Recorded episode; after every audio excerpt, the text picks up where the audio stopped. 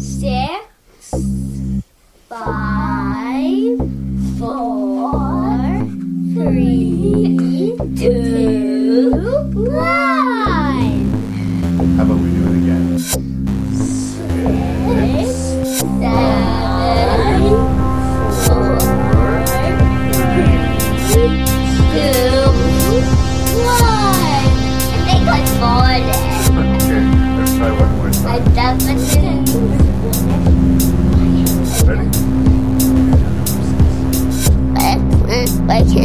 you. Making review. Making review. Say six, Six, five, five, four, three, two, one.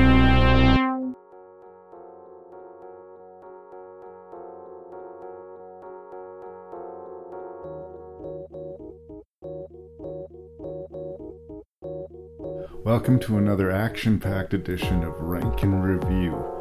And we have Mr. Matthew Risling, returning guest, coming to us from Taiwan. So, if this episode sounds like it was recorded over Skype, that's because it was recorded over Skype. But any excuse to get Matt back on the show is good news for this particular host in Random Canadian. My name is Larry Parsons. I am the host of this podcast, and I would like to warn you that we are going to be using coarse language and we're going to be discussing spoilers for the six films that are being ranked and reviewed, so fair warning. If you have feedback to give me, you can send me that feedback to ranknreview at gmail.com. That's R A N K N R E V I E W at gmail.com.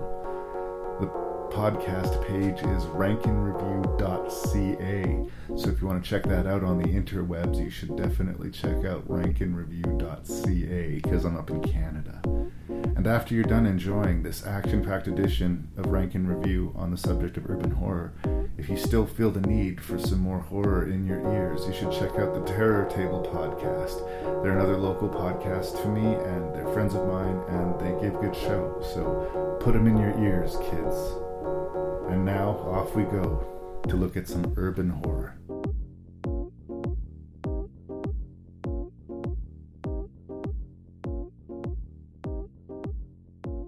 Mr. Matthew Risling is currently talking to me from where the hell are you? Hong Kong? I'm in uh, Taiwan right now. You're in Taiwan. Good, because Hong Kong's not a great place to be, apparently. Uh, no, this weekend, which this will be long forgotten by the time this episode airs. But yeah, there's there's a little hullabaloo. But I think, I mean, other than Chris from Australia, this is like the most long distance podcast I've ever done. So congratulations and thanks for doing it. Yeah, congratulations on being number two. hey, it's I, I'm impressed by it, and I, I, I like that even though you're on the other side of the world, it's not going to stop you from doing some rank and review. I don't usually go this inside baseball for the uh, introduction, but Matt and I basically watched all six of these movies in the last 48 hours to get ready for this. Because Yeah, there's something wrong with it. vacation is there was like 48 hours of nonstop rain, so it wasn't wasn't that much of an imposition to watch these back to back movies. I think maybe I'm lying to you that uh, there were fewer sour apples in this group than you're used to, too. Maybe, maybe. Well, coming off the last list, because the last list that I did was about this time last year, and there were really no standout movies in that. Although there were some quite a few standout bad ones. There were memorable Yeah. movies. There was what? Memorable movies. Uh, like Jaws 3D. Yeah, yeah, we remember that movie. No, this one this one's got a, a nicer variety. There's some uh, some that are comfortably deserving of a place at the top, not just kind of defaulting to it. Right. Yeah. And I think that whether they're successful or not, they're most of them are trying something. Three of them that I think are very familiar premises being handled by um, capable directors, and there's three of them that are not very familiar premises being handled by capable directors. But I didn't see a lot of like wall to wall incompetence in the filmmaking. Maybe in the screenplay writing, but not in the filmmaking. this group. Yeah, even the two that I've got comfortably slotted in fifth and sixth place, um, like the lighting is good, the directing is good. Uh, there's problems with every other element of it, but yeah, all of these are visually good. impressively made.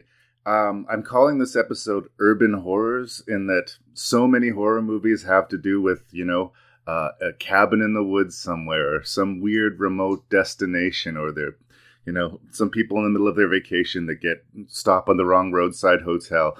Uh, I like the idea of finding horrors in the city because that's where I live.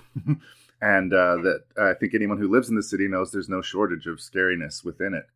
But um, a lot of these are going to ride the line. I don't think you could honestly call all of them horror movies, but I think you'll understand what I'm going for at least. Yeah, a lot of them I thought were kind of more like thrillers in that 1990s vein of like single white female or hand Yeah. rocks the cradle kind of thing. Get out of my head, Matthew. uh, so, is there anything you wanted to say about these six movies before we buckle in and uh, and start reviewing them, or is there anything you'd like to say to ranking reviewers now that you're supplanted yourself to the other side of the world? I'm sure you're building an army of fans there for me, right? Oh yeah, I think you've probably got the number one podcast in Shanghai right now. It's hard to say because I don't speak or read uh, Mandarin, but Right. uh, uh, I've been yelling yelling about it on the street, so surely that's uh, that's whipped up some interest. Well, no, this is exactly the kind of culture that could really sink their teeth into a Canadian nerd podcast. so, half of these movies would be banned there. well, uh, I guess we're getting away with something. I'm going to list off the movies we're going to do unless there's something else you wanted to say then. No, let's uh, go ahead. All right, we have Don't Breathe from Fede Alvarez, the man who was responsible for the remake of Evil Dead. We have Death Sentence from James Wan, who brought us the Saw and the Conjuring franchise. The Resident is a, uh, a weirdly American made Hammer horror movie. The following is the first feature film by Christopher Nolan. Maps to the Stars is one of the most recent feature films from David Cronenberg. And finally, we'll finish it off with Killing Them Softly from Andrew Dominik, the guy who directed a movie I loved a lot called Chopper. And uh, it has to do with uh, a hitman and the business that he is in. Those are the six urban horrors we're going to discuss. Is there anything else you want to say before we do it? No, I think we should just jump on in. Let's do it. Your lips look sore.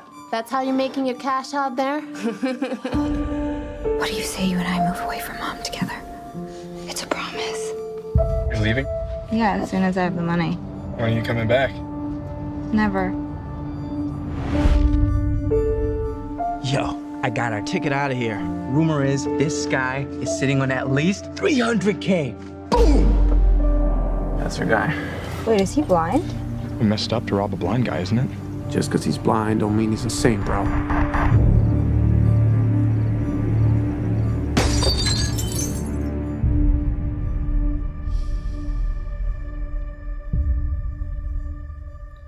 So, Don't Breathe from Fede Alvarez is a home invasion thriller. Uh, it's set in Detroit, but uh, it was shot overseas. Interestingly enough, I think they got some of the exterior shots in Detroit, but the entire house was was shot entirely separately. I Um, didn't know that. yeah, it's a true story. Um, I mean, they do use lo- the location in the film is Detroit, and you believe it, and it's understandable. I mean, if ever there was a city that you could, you know, exploit for the this type of storytelling, it's Detroit right now. It's just actively dying and rotting in front of everyone's eyes, right? Yeah. And it's there's been a lot of good movies coming out of it. Uh, a lot of good horror movies coming out in the last couple of years. Yeah, well, I mean, it makes sense. Uh, social decay, all of this, you know, ruin, what people like to call late stage capitalism. These entire areas and neighborhoods that are full of empty houses, and uh, you know, the wildlife is moving in, the grass is knee high, and uh, no one's living there. It's got this weird haunted quality. So we have these three criminals who realize that there is a blind man who's living in this neighborhood more or less by himself and they have good information that this gentleman has, is sitting on a large amount of cash. It's interesting. So none of these characters are super heroic. It's kind of hard to get on side of them. Like let's let's do a home invasion of a blind man, and it's really interesting how through the mm, turns of the movie, which is an incredibly tense, by the way, we go from not liking these guys to at the very least thinking you know what? You deserve to at least survive this. Get out of this situation. I know that in the past I have been guilty of, you know, people say I don't like movies with unlikable characters in them. I think that the situation that these people put themselves in is so intense and so dramatic that I'm able to get over the fact that I'm not super, like, into these characters because I'm just so terrified on their behalf. I think that Don't Breathe is pretty fucking fantastic, but that's just one man's opinion.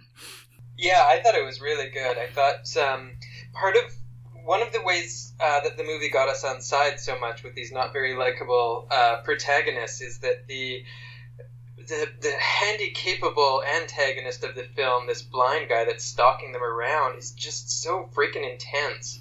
Um, when I learned it was the guy from Avatar, the bad guy from Avatar, my eyes kind of rolled a little bit just because fucking Avatar. Stephen Um, Lang has yeah, played a lot of villains. chops. He's got some charisma. Oh yeah, he's an amazing actor, and he has played a lot of villains in his day. But this one st- even manages to stand out. I think. Um, honestly, I have very few complaints about this movie. I saw it in the theaters with our mutual acquaintance Lee Beckman, and there was a woman at the back of the theater who screamed out loud, loudly three times. like. You could tell that this movie was definitely making an impression on people. Um, and usually stuff like that in the theaters will, you know, can get distracting. But to me, I was just, it was almost a relief. Like, I found the movie so crazily intense. Now, that might have geared down a little bit seeing it like on video in your home as opposed to being completely, you know, drowned in the style of it in the theater. But I, I couldn't believe how scary this movie was. I was kind of unprepared for it. Yeah, well, and especially when um, he kills the lights at one point and it goes into either pitch blackness, which was fucking scary, or uh, probably the best night vision or, or competitive for the best night vision I've seen in a movie, right? It wasn't like that.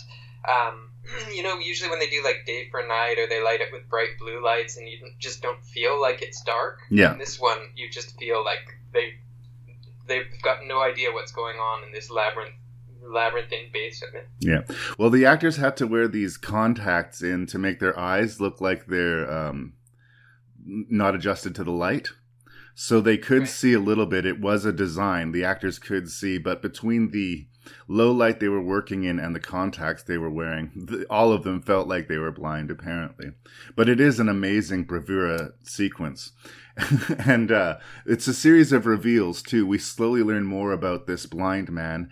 And then once we get into his basement, once we get into spoiler territories, we find out he is not just this innocent dude who's being wronged, right? He's got a woman. Yeah, Say that again? rape I said he's got a full rape dungeon. Correct. The reason that he's sitting on this money is that he had the settlement from an accident where his daughter was killed by a drunk driver. He has now kidnapped said drunk driver, impregnated her, and has kept her in his basement so that she may sire him a new daughter or a new child or whatever. And that was all going on unbeknownst to anybody, including the audience, until we bumped into her. And that was really well handled. I mean, it's a big, you know, it's a big bite in premise, whether or not you can believe that or not. But I mean, in the context of the movie, you have no choice but to accept it. And it made me jump. Yeah, I thought it was good, and I was also actually um, quite surprised at how quickly they wrote that woman out. Yeah. Because I thought going in, I thought, okay, this is a movie with uh, three protagonists and then pretty quickly two protagonists. Like, what are you going to do for you know an hour and fifteen minutes in the house with just two people? So then when they introduced a third, I thought, okay, you know, we've got more horror movie dynamics, and like, nope, she's she's not there much. I mean, she get like five minutes of screen time or something. She escalates the Stephen Lang's character, though, because once he inadvertently kills her, he's also inadvertently lost his child again. So it's gone, it's gone from these people meddling with his plans to like, now he desperately wants them dead and you know it's very personal and if he can get a hold of the the female in the group maybe he can do something about it jane levy is the name of the main actress in the movie she was also the main character in the evil dead remake um, Okay. I, I like this combination of director and actress so far so good i have Yeah, this movie made me kind of curious about the Evil Dead remake. Oh, I've check been- it out. I've been staying away from it because, like, I hear it's good, but It but very gory. Um, but I just it just hasn't grabbed me. But on the strength of this, I might I might actually give it a look. Just imagine, don't imagine it as a remake of Evil Dead. Just imagine it's someone saying, What if Sam Raimi made Evil Dead today with all of the budget and all of the toys he didn't have in the 80s? That's their approach. And I think it's awesome. But we're not talking about Evil Dead, unfortunately. I have two little complaints. Well, maybe one bigger than the other about Don't Breathe. Fede Alvarez starts the movie with this huge, huge shot coming down on the neighborhood where we see Jane Levy's character being dragged up the road. So we know that we're going to get to that point at some point later on in the movie. And I do think, like, because I was kind of waiting for us to play catch up to that point, a lot of revelations were not revelations to me. like, we knew it was going to end up down to her and him, basically, at the end. And we knew that right away. And we probably, as an audience, would have intuited it, but I didn't like being told it directly. So many. Okay, counter. Counter argument? Uh, yeah, because uh, I actually liked that uh, for a couple of reasons. One, uh, I might not have been paying too close attention, but I thought the first shot was him dragging a woman whom we couldn't tell who it was. Okay. So I thought it might have been the woman from the dungeon the first time. Right. But also the fact that our protagonist finds herself chained up in the rape dungeon at the end, which was almost eye rolling because just as soon as you see Chekhov's rape dungeon, you know she's going in there. so at least that made it seem like the movie wasn't trying to be too clever about it. I guess. And if we were doing Jerry's, we could give a Jerry Award for best use of a turkey baster. oh my god, that was fucking disgusting. my notes are just ew, ew, ew, ew, ew, ew. it's almost worse than a rape scene, really. like, I mean, it's, it's just like, no. Uh, the other thing that really bothered me, and I let it go because the movie is just too good to, you know, not recommend. The character who was a locksmith, who was at the door and was about to leave the house and decided that he had to go back down to save Jane Levy. He's doing everything right, but there's no fucking way he wouldn't unlock that door before he went downstairs. The second he Yeah. didn't unlock that door, I was like, they're going to get hung up on that door and it's going to cost them. And he was there and he was a locksmith. And like, even if you want to go down and even if you know time is of the essence, you would want your path out of there to be as uninterrupted and as few obstacles as possible. And the fact that he chose to leave that door locked, I just was one of the the only times that I made, made me facepalm on behalf of a character. It probably means I was really into the movie because I was furious with his decision, but it really bothered me that he didn't unlock the door before he ventured back into the house. So I get that. Um, again, it was a very obvious horror movie thing. I could be a little bit generous and say, you know, he was just so panicked that you know, panicked people just focus too much on one thing and blah blah blah, let it go.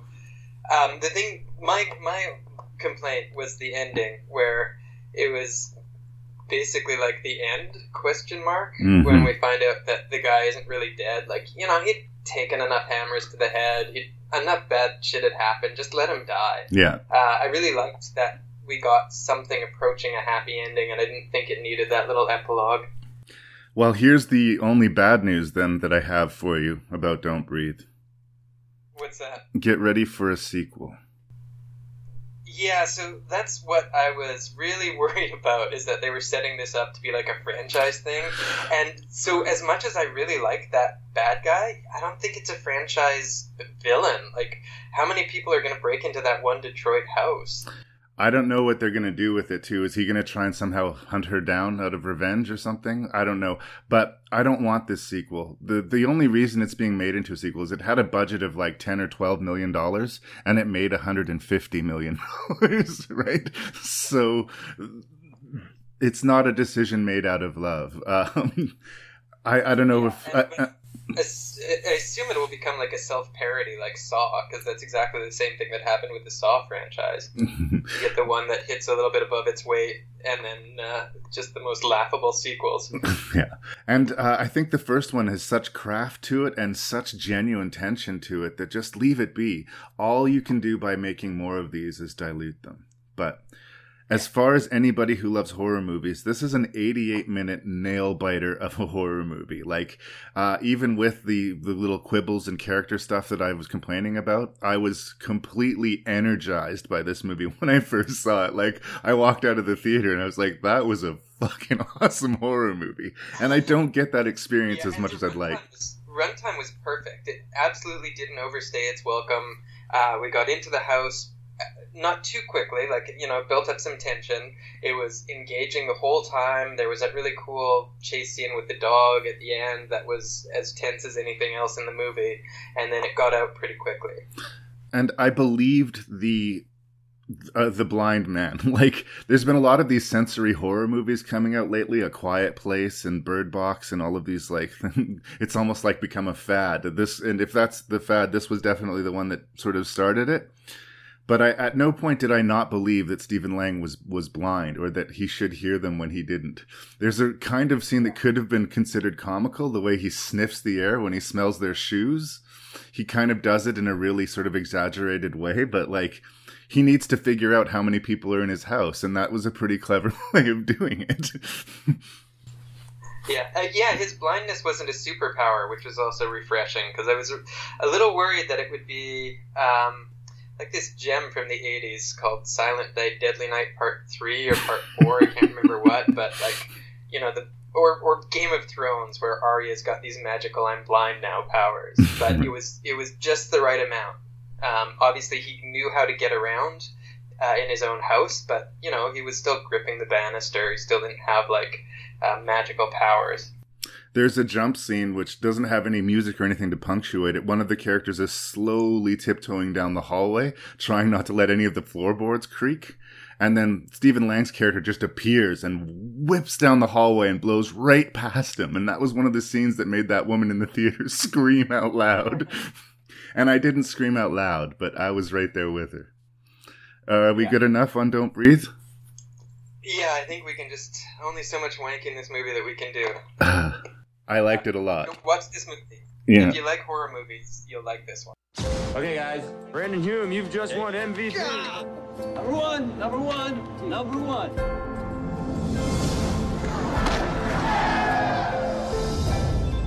Nick? Hey, honey. I just wanted to let you know that our son is going to Canada to play hockey. I love you, and we'll be home soon. Hey, where do you think you're going? I need something to drink, Dad. Okay, well, quick in and out, because we got to get home. All right. Get down! You can do this.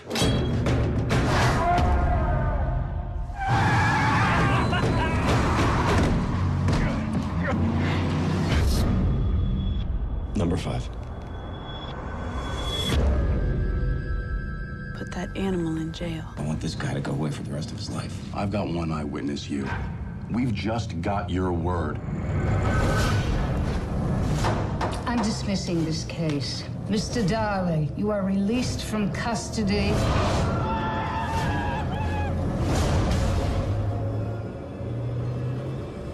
You kidding me? Your brother, dude, he's dead. I say who lives, I say who dies. I'm coming for the rest of your family. You just bought them a death sentence. I really don't care what happens to me. I just need them to be safe. How do I make it stop? You started a war.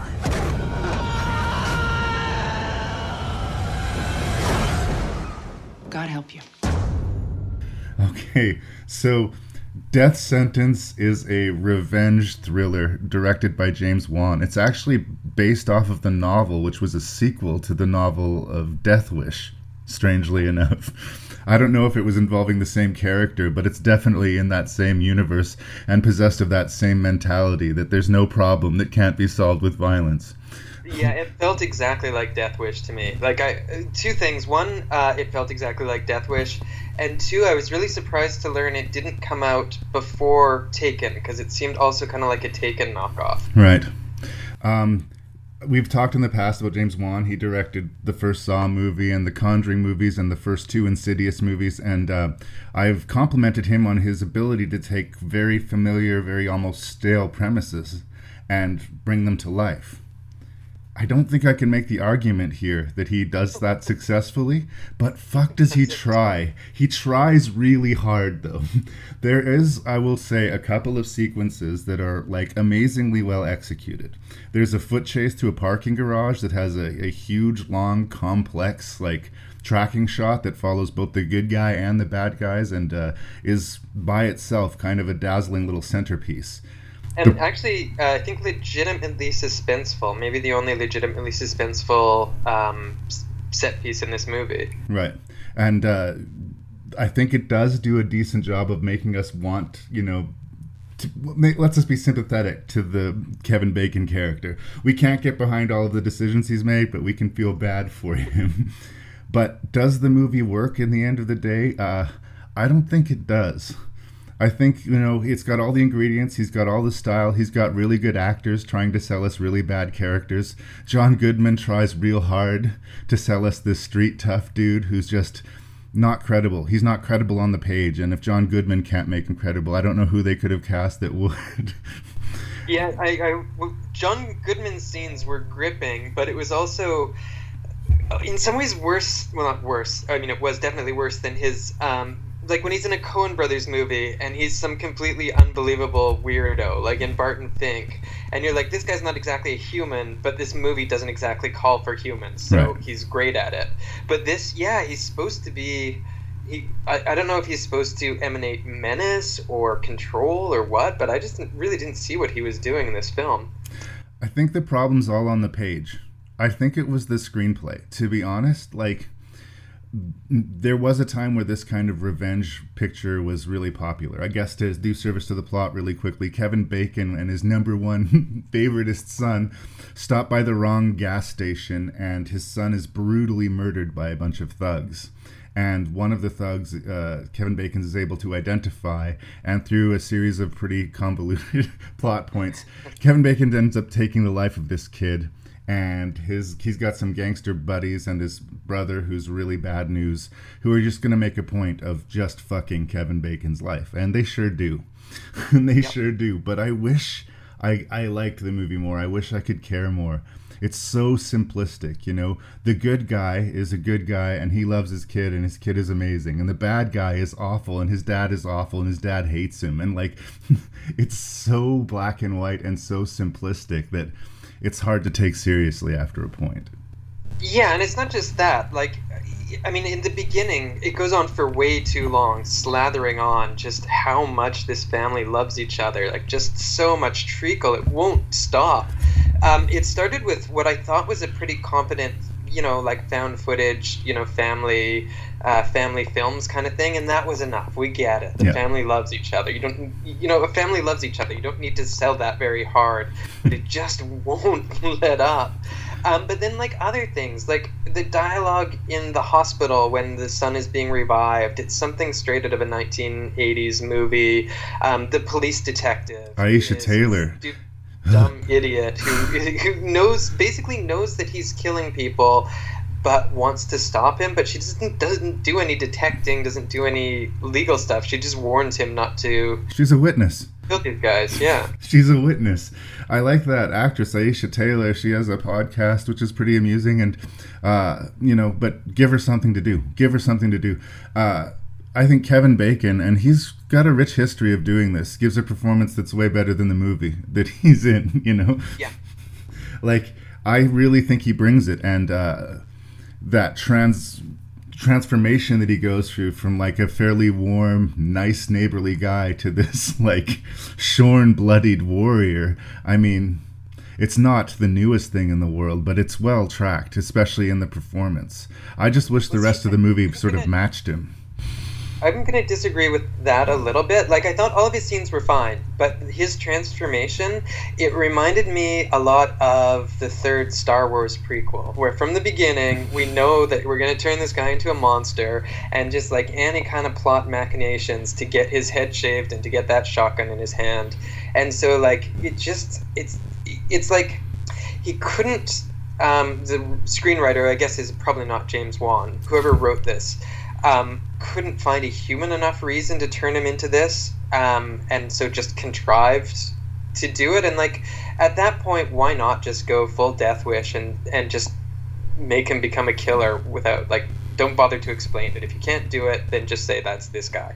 And it's the, it's just clumsily executed. I, I do think that there are scenes that like if they dialed it back a bit, I would have appreciated more. There's an absolutely excruciatingly awful scene between Kelly Preston and Kevin Bacon shortly before Kelly Preston's character is removed from the movie, where she's like I don't agree with what you did, but I love you and I understand why you did it. and it's just like, yeah, that's about as on the nose as you could have done it. When he has the final confrontation with the big bad at the end of the movie, Garrett Hedlund's character says, We've turned you into like one me. of us. Yeah, yeah. Respect your audience to put that two and two together. Like, fuck off. like, seriously. they both have shaved heads. They're sitting on the same bench. Like, I know it's subtle, Mr. Wan, but we got it. They're sitting in fucking church pews. They're sitting in fucking church pews. Uh, I, I, I wouldn't give up on James Wan at all. I mean, he's well, he's he's about the top of the Hollywood pyramid right now, so he's doing just fine. But no, I think he did this ventriloquist ghost puppety movie called Dead Silence with Donnie Wahlberg. and it's significantly better than this, man. it's significant. It knows what it is. right? But it knows what it is, is what I'm saying. It knows it's kind of a goofy jump scare carnival ride of a movie. And it just is that. I think this movie thinks it's amazing. And that's yeah, what really rubs me the wrong way. Um, it's well shot. I gotta give it well shot. Oh yeah.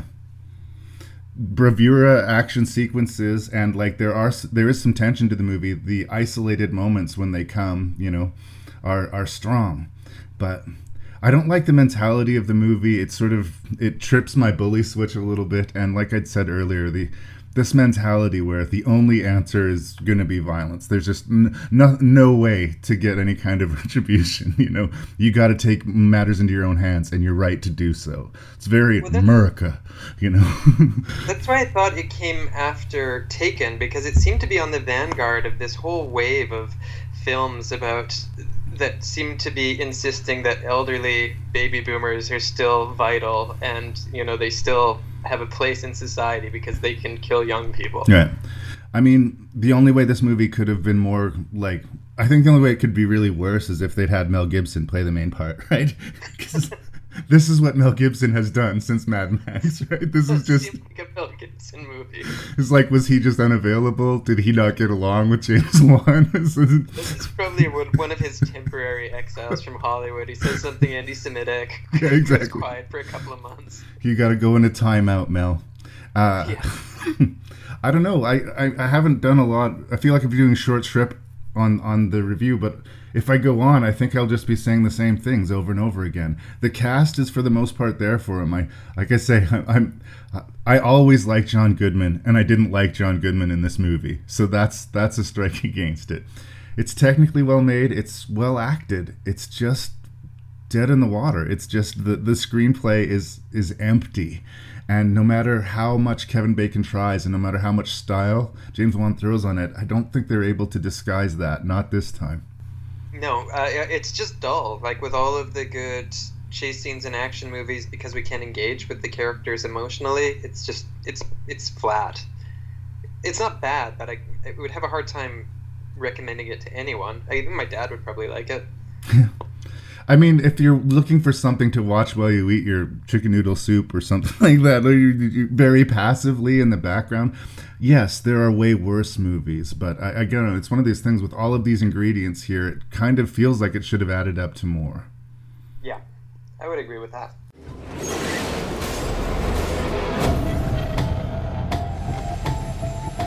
Hello? Someone called about a rental here? You're looking at it. Wait, what's the catch?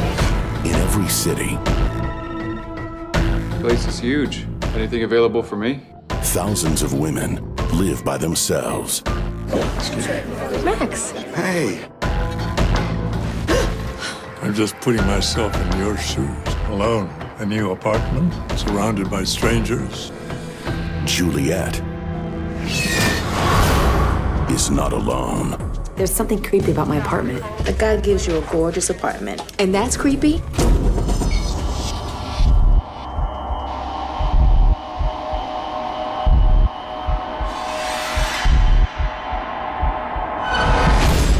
The record feature is triggered by movement, so any activity in the apartment will be recorded. These babies will catch anything that moves. I followed you one night. Uh, we have reviewed Hammer horror movies in the past. Actually, Matthew, we've reviewed two of them: the woman Yeah. in the Woman in Black movies, and then that uh, the Quiet Ones. We're all out of the Hammer Horror Studios, The quiet ones. Which one was that? where the students were studying the uh, that woman who they thought was possessed. They took her out in the countryside, and uh, they were Oh, yeah, that's right. Yeah. uh, just- the interesting thing about this one is another one of these late stage Hammer movies is it's shot in New York, which is kind of unprecedented for Hammer movies are like British horror. That's kind of what they did. And they brought Christopher Lee, which is here basically for a dressed up cameo. He's really like barely in the movie. But as sort of like a flagship, hello Hammer fans. and it's well, you talked about in the introduction in the 90s where we had all of these psycho movies where there's the psycho secretary and the psycho roommate and the psycho cop and the psycho fill in the blank, right? Yeah. This movie feels like it was pulled like a bad tooth from the 90s and is now being force fed to us in the noughties, you know? Yeah, it's got a script that feels like it's been on the shelf for 25 years. Like I think that you would like this movie if you'd never seen any kind of thriller like this before. But as I've seen like it feels like hundreds of them, and the fact that this has literally nothing, nothing new to offer is it's kind of shocking. Like again, competently made, competently acted, but like I was so bored watching this movie. And there's Yeah, I, I, I'm actually going to disagree. Uh, I, I think even if I hadn't seen Hand That Rocks the Cradle or all of those, uh, I still don't think I would like this one. No? I think it, it's it's uh, it seems like a script that's been sitting around for a while because it hasn't been good enough to shoot. Like somebody just got around to needing a script, and this one, you know, they leaped past it in their script catalog for years and years, and they're finally like, "Fuck it, let's just shoot this." But it doesn't seem like it's really got a vision or something to say or something interesting. No, I mean Hilary Swank wanted to play a tough as nails horror protagonist, and she did. And Jeffrey Dean Morgan wanted to play an over the top psycho stalker, and he did. I I hated the way the movie was trying to play like who's the stalker. Do you think it might be Negan? Do you think it might be Jeffrey Dean Morgan? the other guy in the movie. Who else would it be, you guys? Who else? This was like the very first Rankin review I was on. Um, what was that one with um, uh, Harrison Ford and Michelle what lies beneath? What lies beneath? Yeah. Yeah, what lies beneath? Where there's like two named characters. One of them's being stalked. It's not that much of mystery. it's like really really nauseating and uh it's just so factory stamped and so familiar it's like it, was this really supposed to be the thing that revitalized the hammer horror studios the other missed opportunity thing is that i've had this personal thing happened to me a few times in my life now where i've been in an empty house even my own house or someone else's and i've just randomly for almost no reason that i could factor in got creeped out I mm-hmm. got this sense like I wasn't alone, even though I clearly was. This little sort of paranoia, and this sort of psychological after effect. A lot of people who uh, suffered uh, break-ins in their house feel like like they've been personally violated. The themes of that are actually better explored in a movie we're going to talk about later on called Following. But that idea, that idea that you sense you're not alone, but you must be alone, but you still can't convince yourself of it is, I think, something that could really be used to make an effectively, you know, turn the screws horror movie. And it's just not happening here. Yeah, and this is uh, a coincidence that we've got these uh, in the order that we do, because this is the third of the three movies on the list that have haunted house, kind of creepy house, crawl space chases. Right. Um, of easily the worst executed, but you know, the, there's something to be done with with uh, you know these old apartments that have secret tunnels between the walls and stuff and you know one of the people knows it really well but the other one doesn't and so he can pop up from place to place The Um, idea of a landlord who's renovated the apartment so that he can spy on his tenants, I think, is quite strong. But Yeah. it's just underexplored, and it's it's handled in the most simplistic ways possible. yeah and well, uh, so this movie struck me as um, so not just like one of those 90s thrillers although it was but it's also like if for most of the movie it's exactly like a rom-com but a rom-com with dark lighting and you just change the music right? Uh, i mean hilary swank and jeffrey dean morgan were even in a rom-com together. Uh, ps i love you came out a few years before this. Oh, weird. and so it seems like they're just revising their their roles and then you know just like it's just so over the top their meet cute and their flirtation and stuff and then they go boom, boom, boom, and shadows and stuff um, but yeah i mean that's the only thing i can say about it is it seems like it could be an adequate parody on a rom-com Yeah. although it's obviously not intentional Uh, this is going to seem like it's out of left field, but have you seen the Han Solo movie? I, I have not Okay. Well, I, I don't think it's as bad as this movie, but I think it's guilty of this movie in that it's it, it's not about it being wall to wall terrible, but it's about it having everything that you expected. Right? Like everything that you expect to see in this movie, you will see in this movie. Everything you expect to happen in this movie will happen in this movie. Like they didn't they didn't break the mold in any real way. I think they figured they had you know Jeffrey Dean Morgan and Hilary Swank, and that was going to be enough. They were going to be able to sell us this these goods, and they don't suck in the movie, but the movie sucks. Yeah, I, I. It depends what you mean by they don't suck. Because Jeffrey Dean Morgan was really bothering me um, because he's all charming and handsome, and this movie doesn't call for a guy that's charming and handsome. I mean, he could just. He's Jeffrey Dean Morgan. He could just get all sorts of hot women if he wanted because they they show us that he was he had noticed her in a crowd and then became obsessed with her. I think the way that women have treated him in his life looking like he does he probably knows that he can just go up and say hi which is what he does you know 20 minutes in and you just don't need all of this malarkey.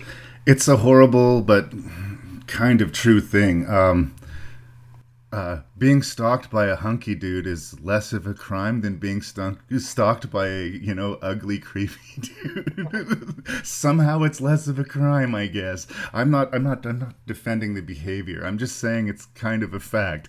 Uh, if a girl was being stalked by Jeffrey Dean Morgan, she might just walk up and introduce herself, right? No, you need a Steve Buscemi looking creepy guy, right? Who's just like. I'm sorry, Steve Buscemi, but you, I assume he listens to the podcast. Or, yeah, or you need the moment that they have a kiss and then she breaks it off. You need him to be the kind of guy who's somebody that has just gone through a bad breakup and is a little bit drunk, would start to kiss and then immediately regret it because he looks like a salamander. But or, or if we, it, you know, he's dreamy. There's nothing we can do about it. If we saw something in him that sort of, you know, there was a flaw, there was a danger. All we got was he got the stink eye from the Christopher Lee character in that one scene, right? yeah, and he called him. He said, "You're weak, just like your father." And, and you think that that's going to lead up to something like maybe there's a family history of stalking tenants in this, Mhm. and maybe in the first draft there was, but because there's no payoff, none of that makes sense. And then he kills Christopher Lee about what halfway through the movie, and then you're like, oh, well, this character. What was the reason he was there? And it's not like when Christopher Lee goes down as an audience member, we're screaming, "No!" It was the heart of the movie. Exactly. It was the conscience. What about her cheating ex boyfriend or on again, off again boyfriend? How do you think things are going to play out for him? Pretty good, I'm guessing. he, he shows up one day and she's again we're supposed to have some sort of uh, emotional like catharsis or something or some build up to him finally being there because his cheating on her had kicked this whole thing off. But you know they don't have any chemistry and he's kind of bland looking. You're like yeah you're gonna be dead in the walls before this movie's over. Um, a couple of other things about it. Yeah. um, one some i know we're just kicking this poor movie but it also deserves it because this was also the fifth movie i watched that day so i was really frustrated Fatigue is setting in at this point. Yeah. But there's this whole hullabaloo about her setting up these motion capture security camera. Which could have been a cool sequence. Sorry, there was a little glitch in the matrix there, kids. the Resident, I think, is uh, what we're getting at, is about as derivative a piece of cinema as I can remember reviewing on, on the show. Like, all parts of this movie are borrowed from something else or several something else's. Um, again, there is something to the idea of the home invasion thing, and I, you know, I think that there could be a creepy movie like when he's watching her in the bathtub or he's laying under the bed while she's sleeping. Like, there's some really creepy ideas, but uh, the execution is leaves a lot to be desired for me. Yeah, that's what makes it kind of like the opposite of Don't Breathe, um, which takes a good concept and works it out pretty well. I mean, it's you know far fetched, but believable enough. Whereas this is what Roger Ebert would call an idiot plot, where it, it only works because people do all the wrong things, or because Hilary Swank does all the wrong things. Um, so, like at one point, when she starts to think things are going wrong, uh, she gets these motion capture cameras in her bedroom. Um, and then she's oversleeping and she because she works in a hospital uh, she's a resident get it? Yeah she's yeah. a resident in the apartment and in the hospital. Um, she runs a blood check on her own blood and there's valium. So she knows something's up. She can check those cameras remotely. They make a point of showing that but instead she, she goes home. just to go home and then there's the most unbelievable um, confrontation where Jeffrey Dean Morgan all of a sudden becomes a psycho killer again, exactly like in What Lies Beneath. the character just takes a 180, and then it becomes this stupid chase. Once on the for a long secrets are out, the villain just turns into a cartoon. And yes, we've seen that before too. But again, which is it? Is he like a little bit crazy and wily and able to suppress it, or is he like over the top crazy? Right? Pick a lane. Pick a lane. um, My final thought is I think this could be could be potentially amusing if um, somebody with better video editing skills than me did the same thing. Uh, you know, like those um, Big Bang Theory without the laugh track, when Right. you take out the audio and it's just awkward and weird. if you did that with any of their, particularly in the end when they're getting confrontational and just cut out the spooky music, it's just super stilted and and like the yelling and stuff. It just seems like two like nuts people. and the big finish. I, I don't mind ruining this movie for people. the uh, the big bad gets taken out with a nail gun, and the movie had been so cheesy and so stupid. I was almost disappointed she didn't throw a zinger on him when she dropped that last nail. Nailed him, or something like super lame. Well, except for it was super. I mean, it didn't have that zinger, Mhm. but what she got him with was a nail through the heart. And the very first scene, it opened up with surgery, and she's like, "This heart, this guy's got a hole in his heart. Send him upstairs." And like, really, fucking, really, because one, you know, Jeffrey Dean Morgan's got a hole in his heart, but then they just have to put the nail there. Eh? Poetry, it rhymes. I'm sure there are some people in the world that could confuse that for clever, but I am not one of them. um, so I don't know if there's anything else to say. Um, yeah, I I think I've made all of my points about this. The podcast is a double-edged sword. I think I told you this. I bought this movie at a place local to my house. You can get DVDs, used DVDs for like three for eight bucks. And I must have sensed something about this movie because it sat on my shelf for almost three years. I hadn't got around to watching it.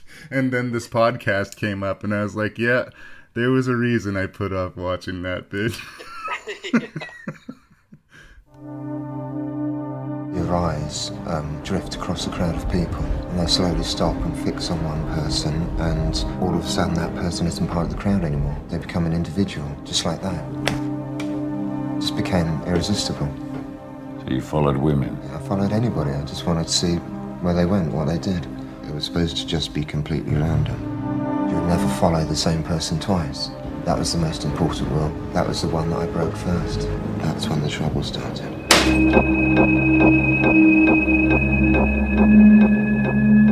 I got burgled yesterday. What's it feel like being uh, broken into?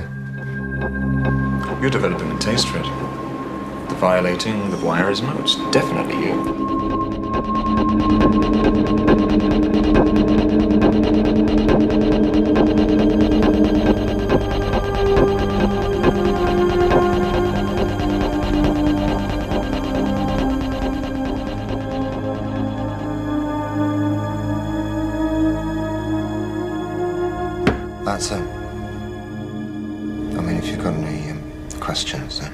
102.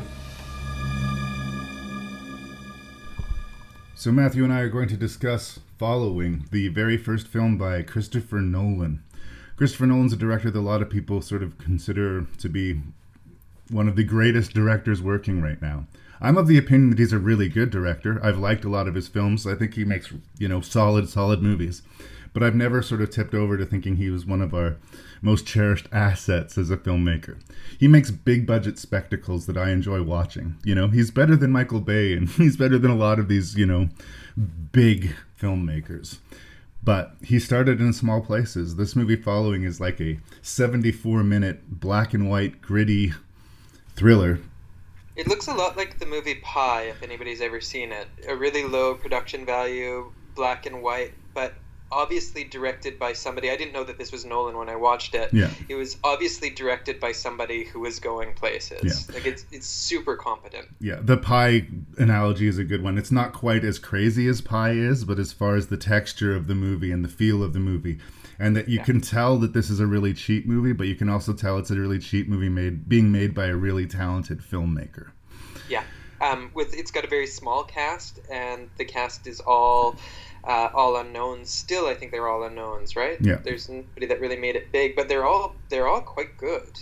And this movie was made for like 10 grand.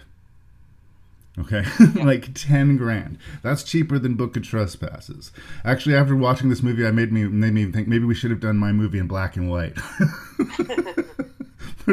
Just a layer of complexity out of it. It's well, a it looked really good because it looked it had like Hitchcockian shadows, and the femme fatale looked like a 1940s femme fatale. So um, it was one of those ones where the budget limitation actually, I think, strengthened it. it leans into the noir-ishness, the sort of loose black and white sort of feel of the movie. I, I will definitely agree with that. And the premise, uh, you know, we have this guy who's a writer who just decides to follow people so he can learn about them and see the world or be whatever. And uh, this is a violation. This is creepy behavior. And he's going to have to learn a hard lesson that that's not what you do. Maybe a harder lesson than he deserves. Arguably. but I appreciate the simplicity of the premise and the kind of strength of the premise. I like that he, this guy he's following, sort of turns the tables on him and confronts him, and instead of them becoming uh, quote enemies, at least out the hook, he basically thinks, "Oh, you think it's kind of cool to follow people? Try going into their houses. Try going through their stuff." And that's the element of the movie that I found so interesting, and that I think made that Resident movie feel all the worse because of Yeah. their idea of home invasion and their idea of giving the their victims something to think about. Why did they do this? Why didn't Yeah. they do this? The, the he wanted to leave them sort of haunted more than than you know in, than losing their stuff than than having their door broken in or whatever. They they he wants to leave the victim or he presents it as if he wants to leave the victim kind of stunned and confused and that's his contribution to the world and i really liked that concept Their finding their box of personal stuff and making sure to overturn it. Like, you know, every house has the box, he says, Yeah. with the photographs and whatnot. And just, like, it's not, well, at first for him, it seems like it's not even about the taking things, right? It, you know, drinking some cheap red wine and just making the people know that, that Someone their was there. stuff has been gone through. yeah someone was in their home Um, the the it's one of those plots that works really well the first time through. Don't think about it too much um, because it is a little bit far fetched. Um, kind of like um, uh, Death Sentence, the filmmaker is corralling the character into a certain fate, but here it. I mean, I the movie had me the whole way through. Uh, it the ending wasn't happy, but it was satisfying, and I didn't feel cheated, even Right. though you can see the scaffolding a little bit. Um, it just worked better. Yeah. There are certain things just by the nature of the movie it is, I think, and because I've cynically just seen too many movies, I know not to trust the dame in these movies, right? You just know not to trust the dame in these movies. It's, it's not a sexist thing. It's just it's just a fact. In these noir thrillers, the dames are almost always bad news. And Yeah. uh, I don't think that that disappointed us here. Um, and again, it's another one of these characters who, yeah, he is flawed, and yeah, he does some bad things, but uh, it kind of stings a little bit because he doesn't deserve what's going to happen No, to him. get way out of hand. It actually it reminded me oddly, speaking of '90s throwbacks, to a little Ed Harris movie called China Moon. Oh yeah, uh, which is I mean it's, it's sort of similar. Ed Harris is a police officer trying to investigate this murder, but just through the whole thing, you know, we find it at the end that he's one step behind the whole time, and then his he ends up with a very un, unhappy Yeah. fate. And this is one of the things about that kind of genre that I think is part of the appeal. It's not a foregone conclusion that our hero is going to come out of things okay. It's uh, it's not a superhero picture, and the again the low low-fi aspect and the black and white aspect. I mean, I guess you could argue, sort of feeds into this idea of nothing's black and white, everything's gray in this world. Our main character is not a good guy, but he's not a really bad guy. Right? No, I mean he's he's a hack, right? He's, he says he's a writer, but obviously he doesn't write very much. Yeah. Um, and I mean he's basically just an unemployed guy um, who I think just wants to call himself a writer. So he does what he says it's for research in characters, but I mean that's complete bullshit. He's just got nothing to do, or he's curious. Who knows?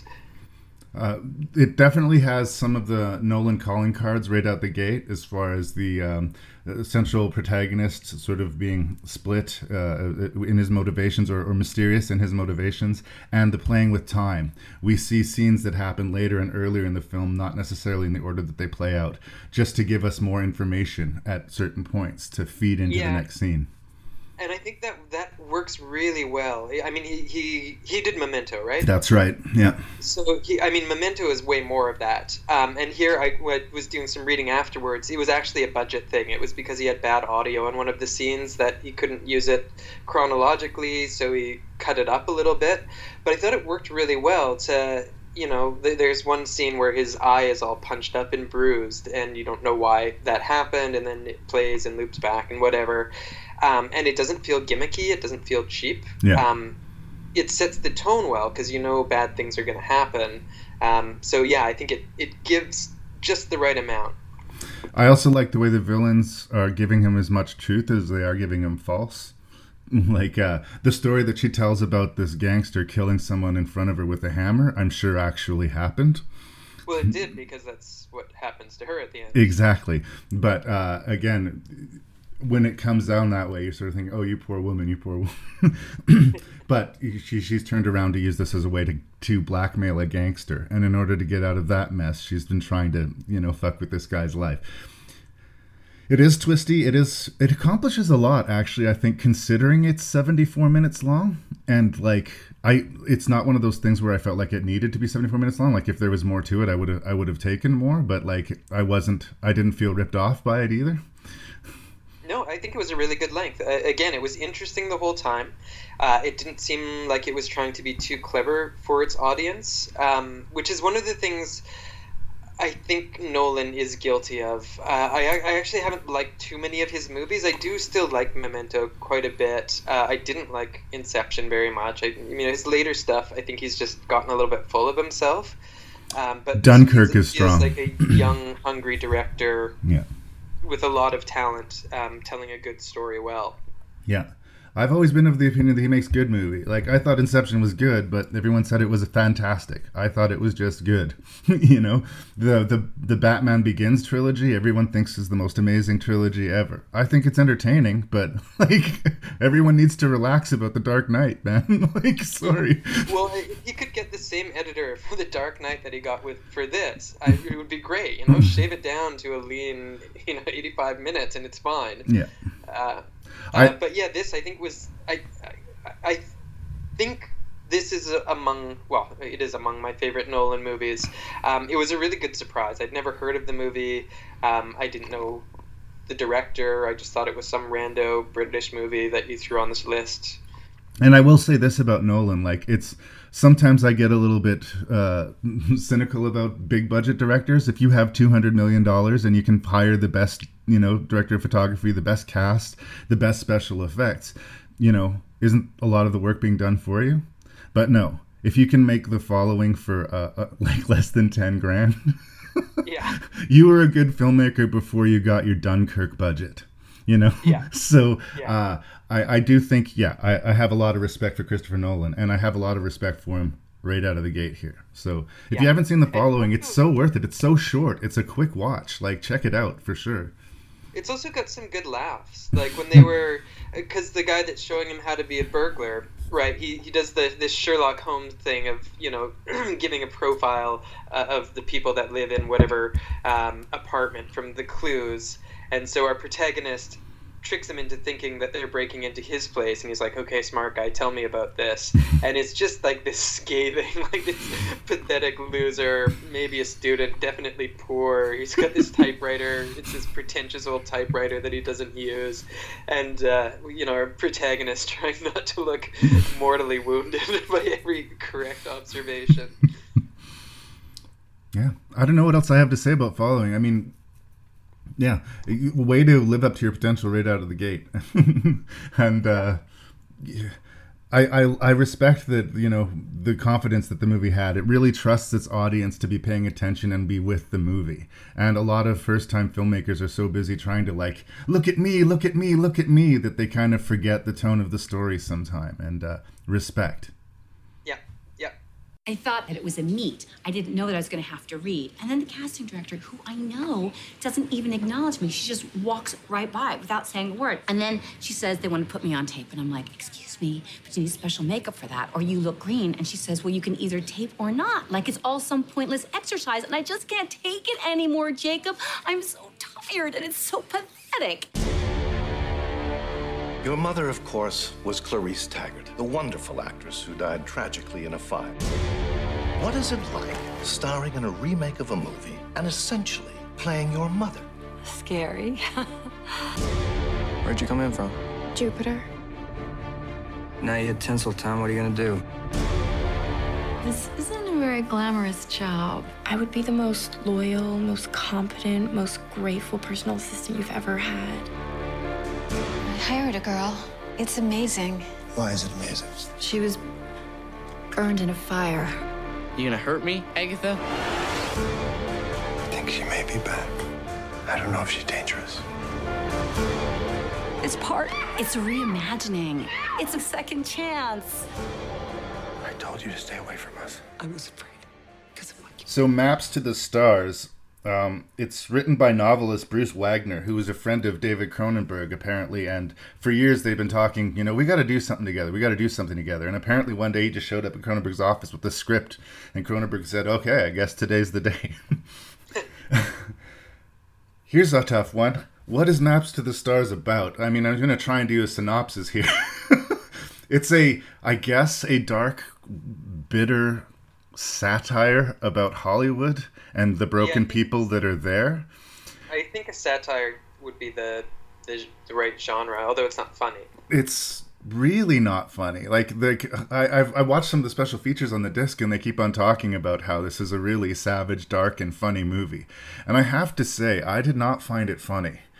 I didn't find it funny at all. um, I guess if there's a main character, it's Mia Wasikowska.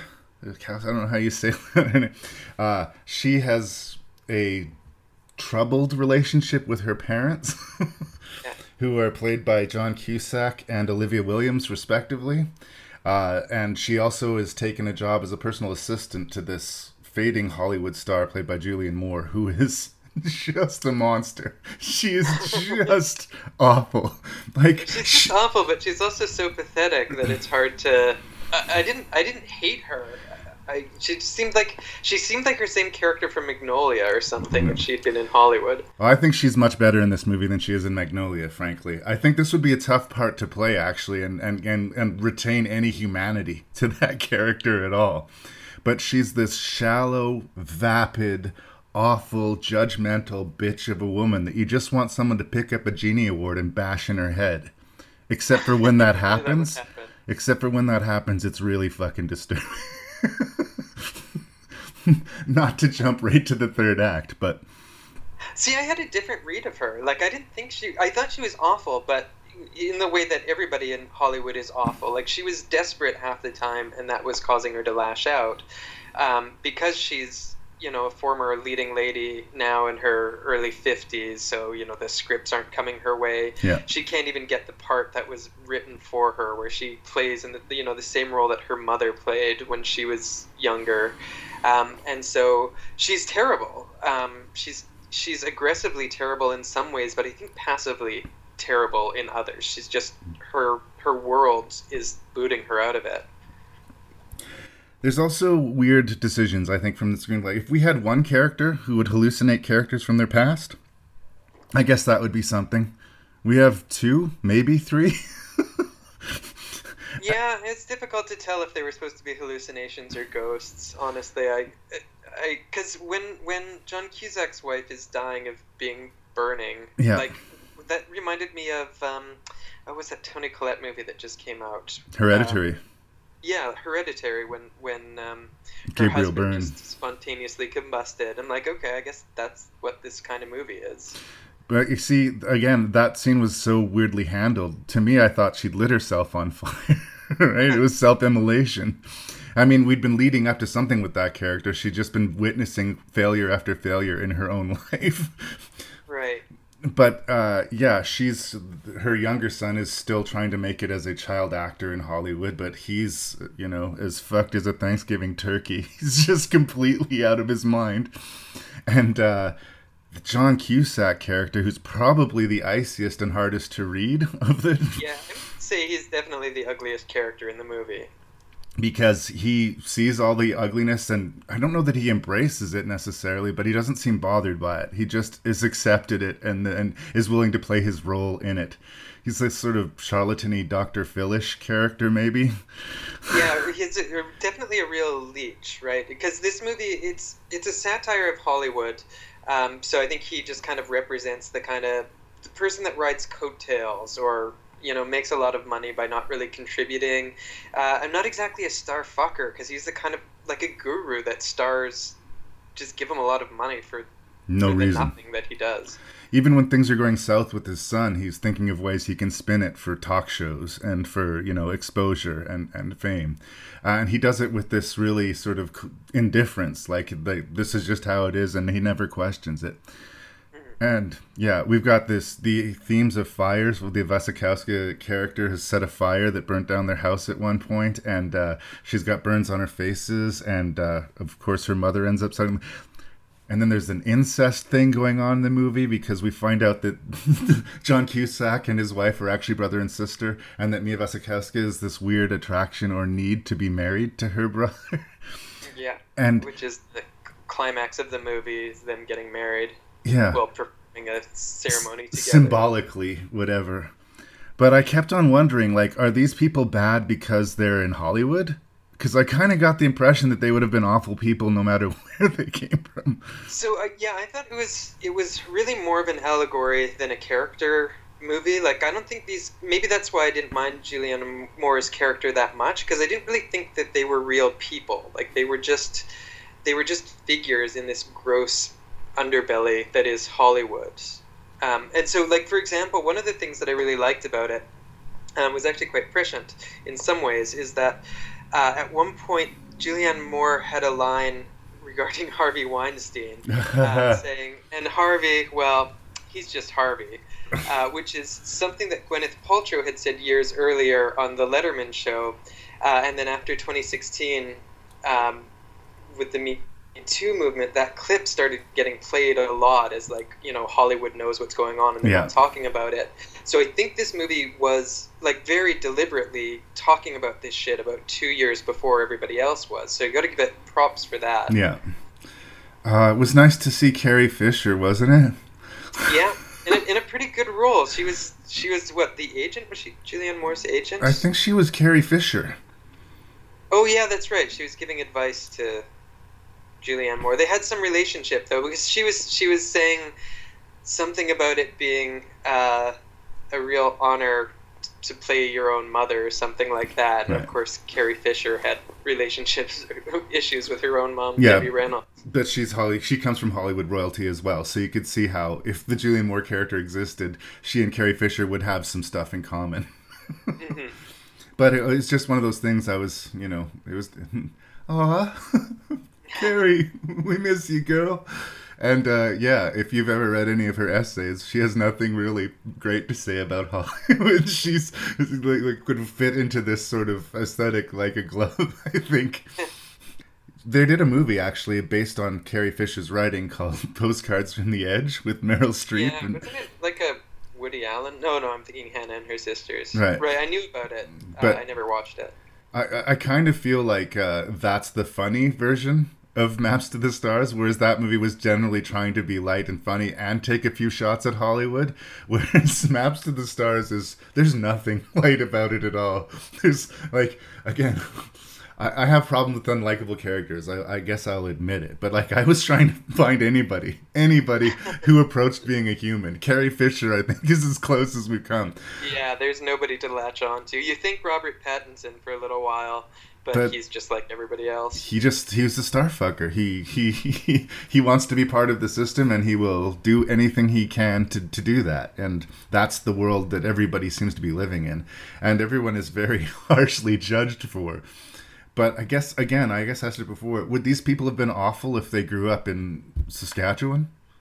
Yeah, well, I, I mean, my answer to that is I think they could only exist in this fairy tale, this dark horror fairy tale that is Hollywood. they can bloom to their full potential awfulness because they have been planted in in Hollywood. Yeah. I in the end it's it's a little bit of a mixed bag for me because I like Cronenberg. I think that there's some really good acting in it, but the movie is intensely unpleasant. Am I wrong? No, you know you're not. I'm actually going to change tones a little bit because I've been saying good things about it because this is one that I'm really on the line with. Mm-hmm. so th- there have been there are a lot of interesting things in it. Uh, again, well directed, well shot, well acted, um, never boring, but it also feels dated to me. It feels like a worse version of Robert Altman's The Player. That's what I kept thinking through Right. it. Like this this kind of satire of Hollywood has been done um, except for the Harvey, well, he's Harvey thing. There's nothing that this movie, there's no comment that this movie makes that hasn't wasn't made with the player. And there were a bunch of those movies around that time. There's that TV show with Jay Mohr, which I can't remember, but this is like the same as that. So it it seemed like, yeah, 20 years behind its time. But it's like that we've had this conversation again and again today. Like, uh, The Resident was a very familiar movie, but they, you know, they didn't do enough with it to, to elevate it. Same thing with Death Sentence. Whereas Don't Breathe, you know, home invasion thriller, elevated to as as good a home invasion thriller as I've seen. I think maybe considering the cast and considering the director, that Maps to the Stars should be better than it is, but that doesn't necessarily mean it's bad. I think it's like lesser Cronenberg, and it certainly doesn't have the ick factor that some of like his other stuff, like Crash and M Butterfly, have, where it's just like protracted and uncomfortable just because that's what I think Cronenberg finds interesting. I think this has got stuff to say, but like you said, it's like, yeah, Hollywood's full of shallow people. Thank you. you know, like, brilliant.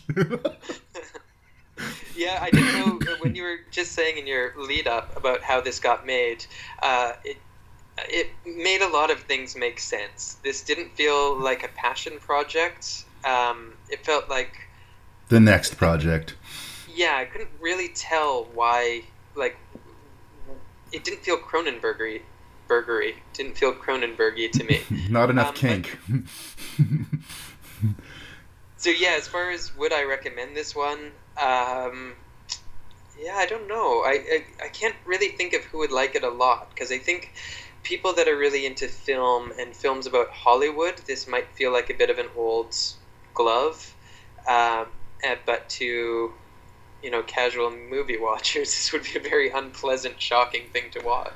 I think it's for Cronenberg completists, and uh, again, it's sold as a satire. I didn't laugh very much, or at all. I don't think while I watched it. But you're right in that I wasn't bored while I was watching it either. I, I think it, it does kind of fit in the feel of a Cronenberg movie, but again, it's certainly not the history of violence. It's certainly not you know Dead Ringers. It's certainly not his greatest hits or anywhere close to it. Yeah. But I guess like any Cronenberg movie, it is interesting and it has that cold, detached Cronenbergness that if that's your jam, it, here it is again. Yeah. Good enough. Yes. I come in here every day. I know. I don't know you. Very few guys know me. You're in a position very few guys ever get in. You have choices. Look, I don't know if I can do this. You made a mistake, and you gotta make things right. There's a man going round taking names, and he decides who to free and who to blame. You ever killed anyone? They cry, they plead, they call for their mothers. And the man comes around. I like to kill them softly, from a distance. You come up here to do something, remember? I don't take orders from you. Get out of the car now! I didn't do nothing. You Know what you gotta do, right? And You know, this is a business of relationships. Don't make me less. When the man comes around. I'm living in America. And in America, you're on your own.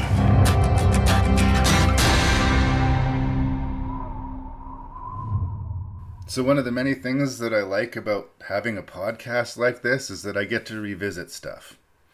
Sometimes I do believe you, you see the wrong movie on the wrong day and uh, it, it poisons it for you. The experience is either way better than it should have been or way worse than it should have been.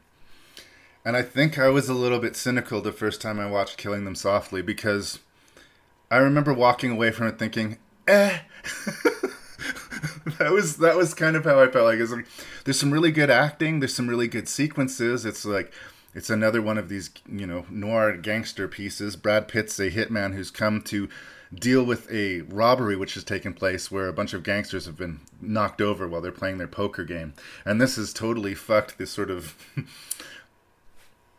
system of uh, rules and checks and balances that they have. Like everything is screwed up because of this, and um, there's a very unsubtle sort of capitalistic allegory happening here in the way that these guys do business and uh, the way that you know this guy's not hasn't done anything wrong, but an example has to be made, and you know just the embracing of this sort of capitalistic crooked mentality and it felt all kind of arty and on the nose. And one of these things that I've talked about before in the past about movies that quote feel real but have no reality to them.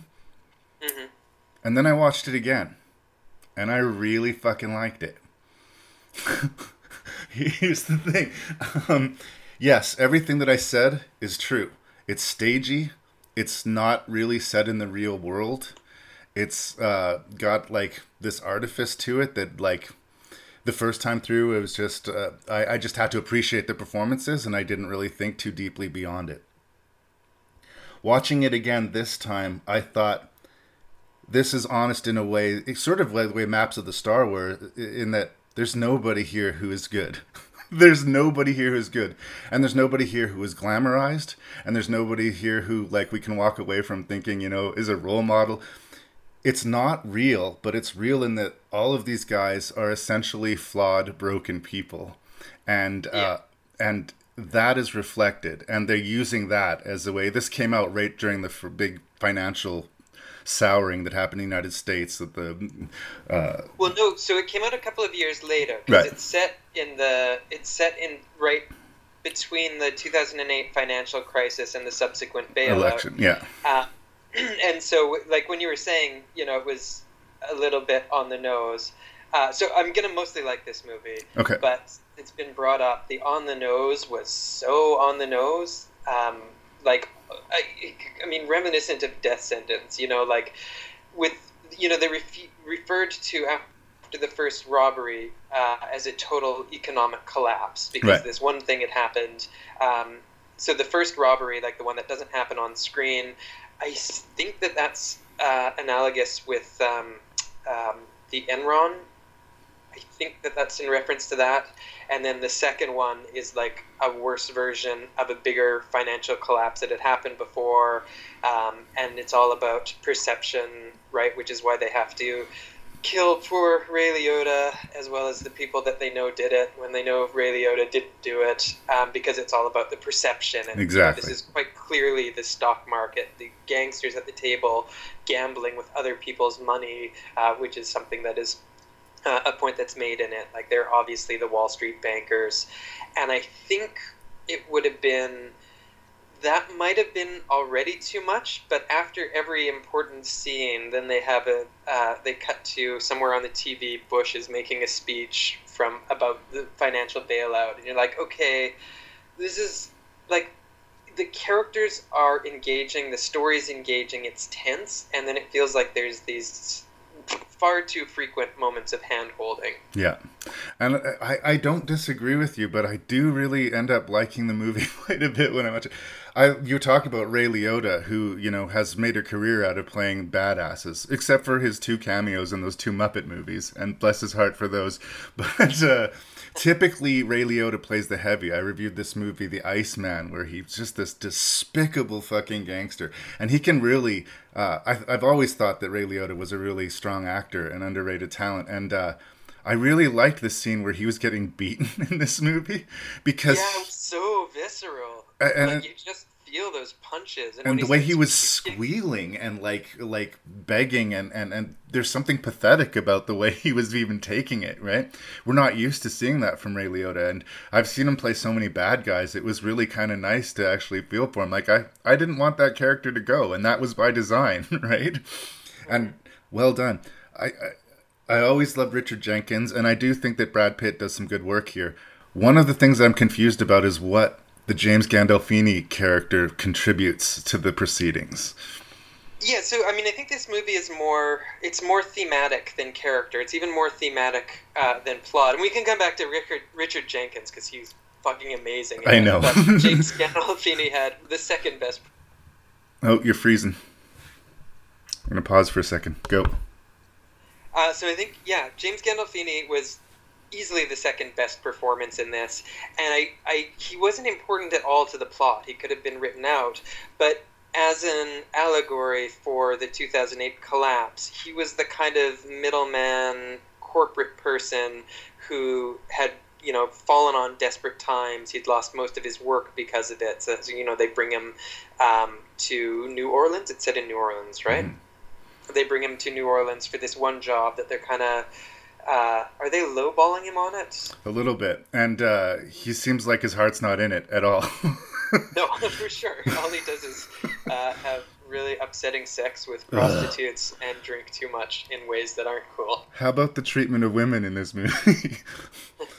like, there's maybe three speaking character roles for women. They have like one line. Can you zip me up? No, like they're just treated like not even set decoration, like brutal. Yeah. Um, so the Brad Pitt character, he's a hitman, but thus to the counterintuitively, you know, killing them softly title, right? It's like the the cheesiest sweetheart song to be describing this really ugly movie. I think it's kind of interesting, like for such a hard-assed hitman, like he's says he likes to keep his distance. He doesn't like to see them suffer. He'd prefer to just take them off the board without any kind. They don't know. They don't see it coming. And well, no, okay, I'm gonna I'm gonna correct you a little bit. It's not that he doesn't like to see them suffer. He just doesn't like when they beg him for his life. Like, right. just he just feels gross about it. It's just easier for him if he if he does it without them knowing about it. But I again I missed it on the first pass, but to me I was just sort of like how he justifies it. And he kills people for a living, but he does it in a nice way. they don't see it coming, therefore it's not that bad. And again, you throw that back onto the, the, this you know late stage capitalism, which the movie's commenting on. Yeah, they people do terrible things and they can justify it to themselves very easily. And yeah. he literally kills people. And what I really liked, and again, the first time I watched the movie, the ending left me cold, was at, at the end of the day, you know, it's just a job for him. The the the, yeah. the point of his character is "fuck you, pay me." to go back to the Goodfellas, right? And when I watched it the first time, I, I, felt a little cold about it, and this time, I thought it was really strong. I so I was I had almost the exact same um, um, experience watching it as you did. Uh, I liked it a lot more the second time. Um, so I got, I've gotten all my griping out of the way. I thought it was a little heavy-handed, but mostly I thought it was a terrific movie. Um, I think the preview had it like it was going to be a cool action movie, right? And it decidedly isn't. It's a it's a very patient movie with um, some some um, fighting in it, which is very visceral. Um, some killing, which doesn't leave you feeling good.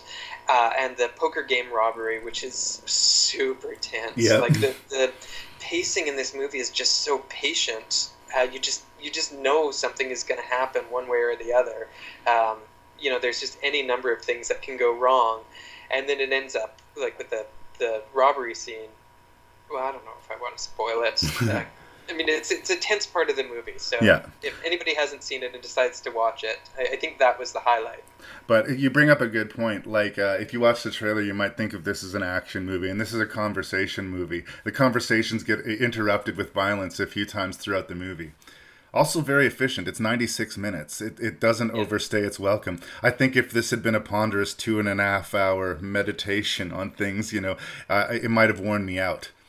I mean, Yeah. there have been other movies that have uh, approached the violence on a sort of counterintuitively beautiful aspect, right? Super slow motion, the glass shattering slowly, and like the softer music, counterintuitive to what you typically see.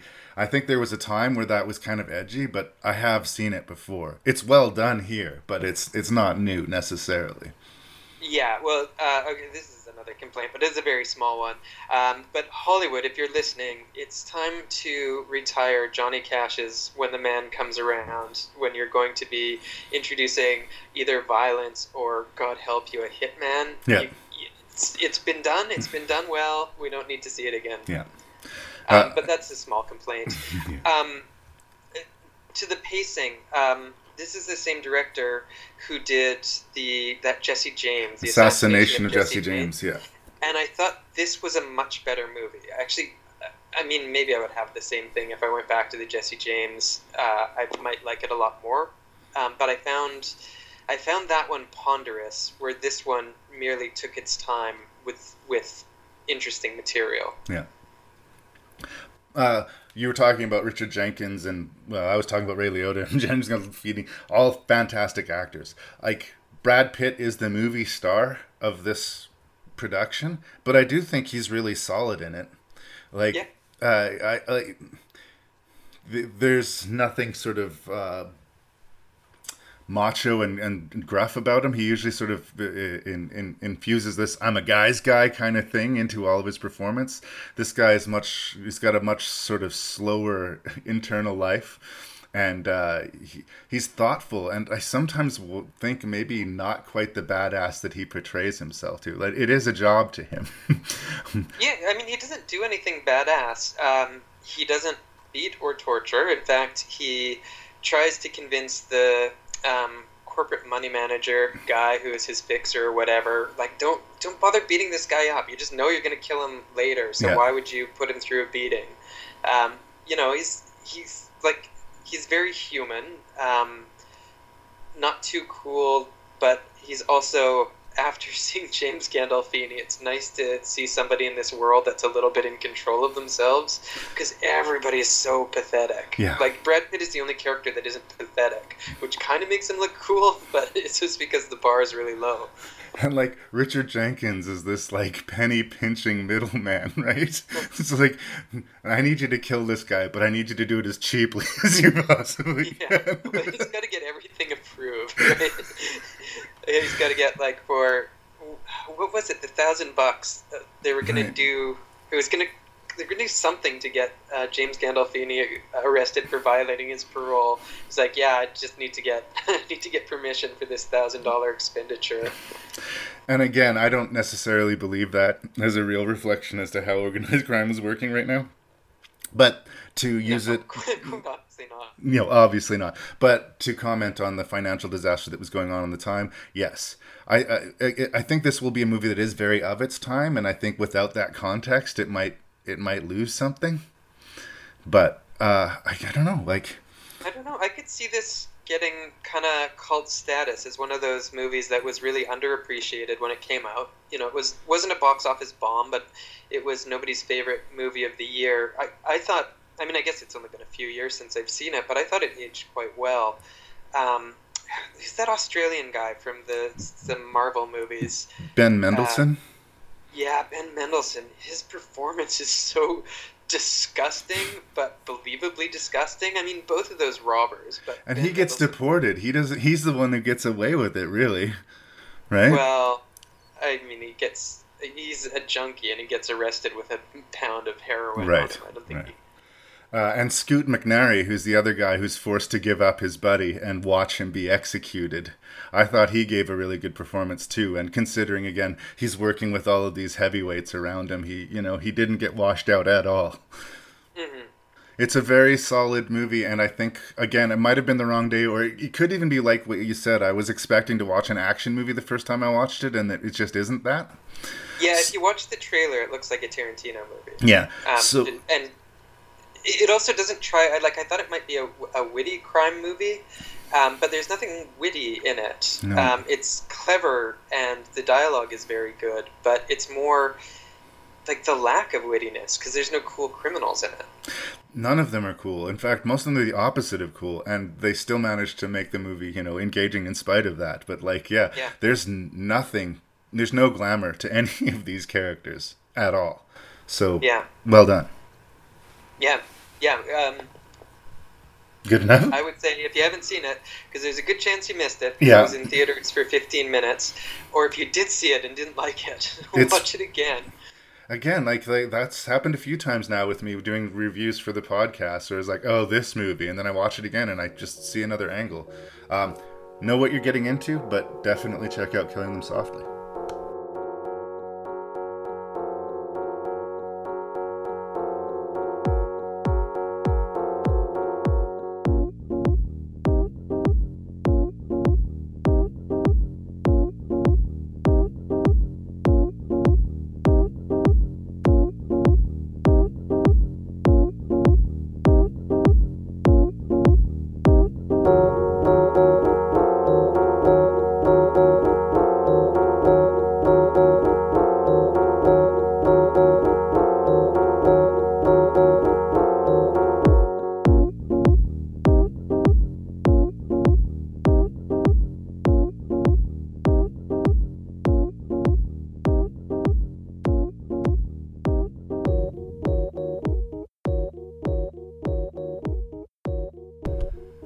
Matthew, all the way from the other side of the world, is currently talking to me from my future. well, I gotta get some lottery numbers off you. some. Something really interesting is going to happen within the next 14 hours. Just wait and see. Try to stock up on some water. Thank you so much for all of this, and sorry about some of the technical difficulties we've been having, but I think it's been worth the fight. Damn it! Yeah, and you're the one that's going to have to edit it out. so. I'll have to deal with all that. That's my cross to bear. But you're on Um, vacation right now because this is going to get played even further in the future. Yeah. Right now we're on hiatus from your rank and review, so you got lots of time. yeah, it might be November or even December before this one hits out. Just, just be prepared for that. Sorry, dude. That's okay. Um, Matthew Risling, what was your least favorite of these urban horror films and why? Um, well, I think this might be a little controversial, um, but I'm going to put at the bottom The Resident because there's nothing good about it and everything about it is bad. And that's controversial to you. it's just, you know, there was no seventh position to put it in, which is really what it deserves. um, the next one, uh, I was sure, it was the first one that I watched. I was sure it was going to be in last place, but it clawed its way up to second last when I watched The Resident. Um, Death Sentence. Uh, it has its moments. Um, it's has its moments. There are not very many of them, and they're all uh, have to do with cinematography, basically. Um, you know, do some interesting things with sets. Um, James Wan is good um, with the city textures, so you know that's good. Not much else good about it. yeah. Uh, in third place, Maps to the Stars. Or, or fourth place, you mean? Fourth place, Resident Death Sentence Maps to Yeah, the okay, Stars. yeah. Um, um, Maps to the Stars, I think, wants to be more important or clever than it is. It's competently made, competently directed, and well acted. I think all of the performances are good. Uh, one thing we didn't say is the little kid um, who plays like the Justin Bieber type. He actually gives a solid performance. David Oh, yeah. Cronenberg gets a good performance out of even his young actors, which is good. The next two are the two that could go either way, depending. Um, I'm going to put uh, Following next. The reason I'm going to put Following is it's very good. Um, the plot, like I said, it's a, I don't think too much of it plot, um, and it's one that corrals the um, characters a little bit more than I'd like.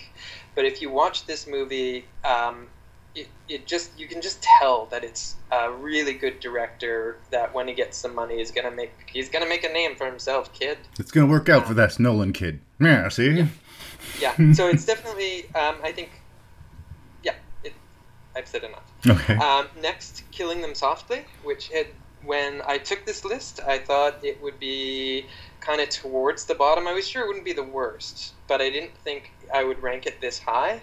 Um, but it went from I went from thinking that it was dull to interesting, patient. Um, it took its time with its shots, and there's there's not really a payoff. Payoff. It's not like Diggstown where you want to stand up and applaud when it's over. It tells the story that it wants to tell, and it's quite. It feels right for what it is. Um, but is just not as engaging as Don't Breathe, um, which was a real surprise for me. Um, it reminded me, you're going to hate this, uh, it reminded me a little of People Under the Stairs, which I know you don't like that movie. I like the Uh, villains I in that People Under the movie. Stairs quite a lot when I was a teenager. I haven't seen it since. Um, but this was like taking the premise but making it into a legitimately, uncontroversially good movie. Um, yeah, so that's my list. So where do you think we would split on this?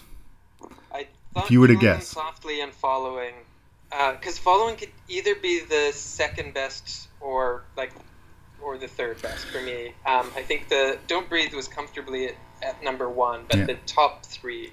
See, I thought we were going to switch Killing Them Softly in the following, but we didn't. We matched, and you just became the champion again. Yay! Hey, you just made Lee Beckman cry. Belloc Lee. I am going to go through the list anyway, as is my right as the host of Rank and Review, but congratulations. We have a new champion. It also, by the way, not to toot my own horn, but it puts me in rarefied company of two six for sixes and one zero for six. I believe one other guest that's accomplished that. yeah, you're tied with K2, I think. Yeah. That's Uh, exciting. This this episode is dedicated to Karen Giese yet again. I got to get her back on. I have to bully her into being on the show sometimes. uh, we all love Karen on Rank and Review. Um, yeah, The Resident was easily the worst of these movies. It's one of those movies where, like, even though I hadn't seen it before, it really felt like I'd seen it before. It's like I'd seen it before and I didn't like it, and then I forgot about it, and then I was watching it again. Only none of that was true. It was my first pass, and it just was not there for me. I I think that the cast is fine, but that's it. Uh, The, the script is just dead on arrival. And yes, surprise, surprise, in fifth position we have Death Sentence. And I almost feel like congratulating the resident for out sucking it on a screenplay level. because on a screenplay level, I think it's pretty much awful. On an acting and execution level, it's like significantly better than it the script deserves, but not so good as to rescue it from being a bad movie at the end of things. Props to Kevin Bacon, props to James Wan, but I can't recommend Death Sentence. Sorry. Yeah, in fourth place, and I thought maybe, well, I didn't know what you were going to make of Maps to the Stars, but I thought if there was one that was going to gum up the works, it could be Maps to the Stars. Um, it's interesting how I would like it more or less than you? I, I thought there was a possibility you'd react toxically to it. It could even go to the bottom of the list for you. Um, Yeah. May I, I don't mean to. It's not a judgment on your character or anything like that. I I just found the movie like shockingly ugly, and I mean that's what it means to be. But you'd be prepared for that. There's some memorable, hard to shake stuff in it, but it's yeah. I don't. I don't know. I don't know. It's it's certainly not for everyone. Following is a movie that's so full of potential and, and so rock solid in its premise. Like, the, and it's one of those things where the low budget doesn't hold it back at all. In fact, it was like the right story to tell with this budget. Which is I think maybe a lot of mistake that the first time filmmakers make. They just bite off more than they can chew. You know, Yeah. if you don't have the budget to make this, you know, science fiction epic, then maybe do this following thing where it's just about people walking and talking, but the narrative will keep you held in thrall, which it does. Third place. That was the closest we came to switching because I was waffling a little bit on the following and, and killing them softly. But because I it improved so much for me on second viewing and I saw a lot more in it.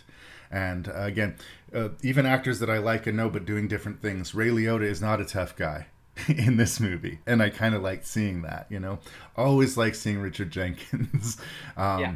It is a conversation gangster movie. It's not a, you know, wall to wall shootout type of picture. But it's got a brain and it's got a heart and uh, it made it to second place. Holy shit, don't breathe. Like oh, well honestly, especially seeing it in the theaters, I was really really tense while I watched that movie and I wasn't I was expecting to like it. Like uh, I'd had some hope because this guy directed the the remake to Evil Dead that it would be, you know, very competent, which it is. But it's really intense and scary and like bravo bravo the technical filmmaking in it is amazing but uh, it doesn't give way in ex- you know it uses that to enhance the tension not to distract from it. And there's some pretty splashy shots of the camera flowing through the floors and zooming through the house and all over the place. And a lot of times you can just sort of get distracted and go wow but the whole time you're looking in every shadow where is he? Where is he? Where is he? Yeah. it's an awesome horror movie, and if you haven't seen it, I encourage you to check it out. Matthew agrees. We've just matched six for six. Yay! Well, one of the other things um, I was curious about. oh, you're frozen again. Say it again. Sorry, did I cut? You just Uh, cut out for a second. I was curious about with Don't Breathe is how well does it age, Mhm. right? Because you this is your second viewing and you still like it. Oh, yeah. Uh, I thought I was a little thinking it might be like my experience with The Conjuring, where it would go from like one of my favorite ghost stories to I couldn't believe that I liked it once the the jumps are out of the way. Right. Um, but yeah, it's good. I'm glad that it's aged well. I mean, by like anything, have you seen it before? You know where it's going, the twists and stuff like that. The jumps are coming. I mean, it'll. It might not have the same punch upon second and third viewing, but the acting's going to stay there. Stephen Lang is going to remain terrifying, and uh, it's just one of the, it exceeds its premise in the way that none of the other films that we talked about did. I think. Like I heard, yeah, they're going to try and it's a home invasion thriller about these people trying to rob a, a rich blind man, and that's an interesting premise, but it, it's so much better than you'd imagine it being. So Yeah, totally. we got there, brother. We did it. It might take me a while to get a prize to you since you've moved yourself to the other side of the world. yeah, that's true. but the prize should be your your gloating rights. yeah, well, if history has taught me nothing else, it's that I can remain champion for a week or two, and then Paxton will be on the show and knock me off. well, we'll see. They do seem to cluster strangely, but uh, maybe you're starting off something here. but uh, congratulations. You you had you had one where it was like three winners in a row or something. Well, yeah, we did the I think it was Brock one for the X Files or sorry the X Men, and then the next episode uh, Eric and Ashley won for Rocky, and then two episodes later Lee won for the Shark episode, and then you know nothing has happened since then. That was like a year ago or something like that. But Lee will be bummed. Make no mistake, he's coming into town for his birthday this weekend, and he is going to ask because he does he, he doesn't want to find out when he listens to it. He needs to know ahead of time. He's on a lot. He, he can bump me off at I'll- some point. I'll let him down gently. That's what I tell other people when they're saying like, uh, "I want to be champion. I want to be champion." Well, uh, a good step into being champion is, is doing episodes. Lee would do every episode if I let him. so, congratulations. So uh, the reason that I was doing this uh, when I was in uh, Taiwan is because the China internet is just way too spotty. Right. Uh, but around Christmas, I'm gonna be in Thailand, so I'll have good episode or good internet again. So we'd probably do something then. Let's plan for that, brother. There will be more Matt Risling in the future.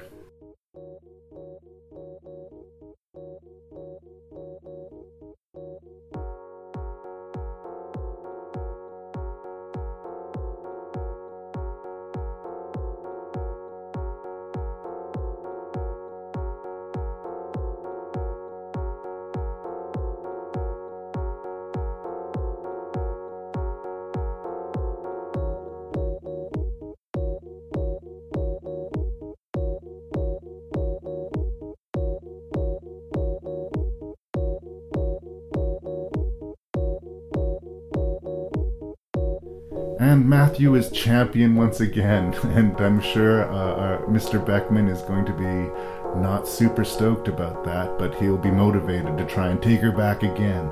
So uh, we finally got another another winner this week on Rank and Review, and that's good news for all.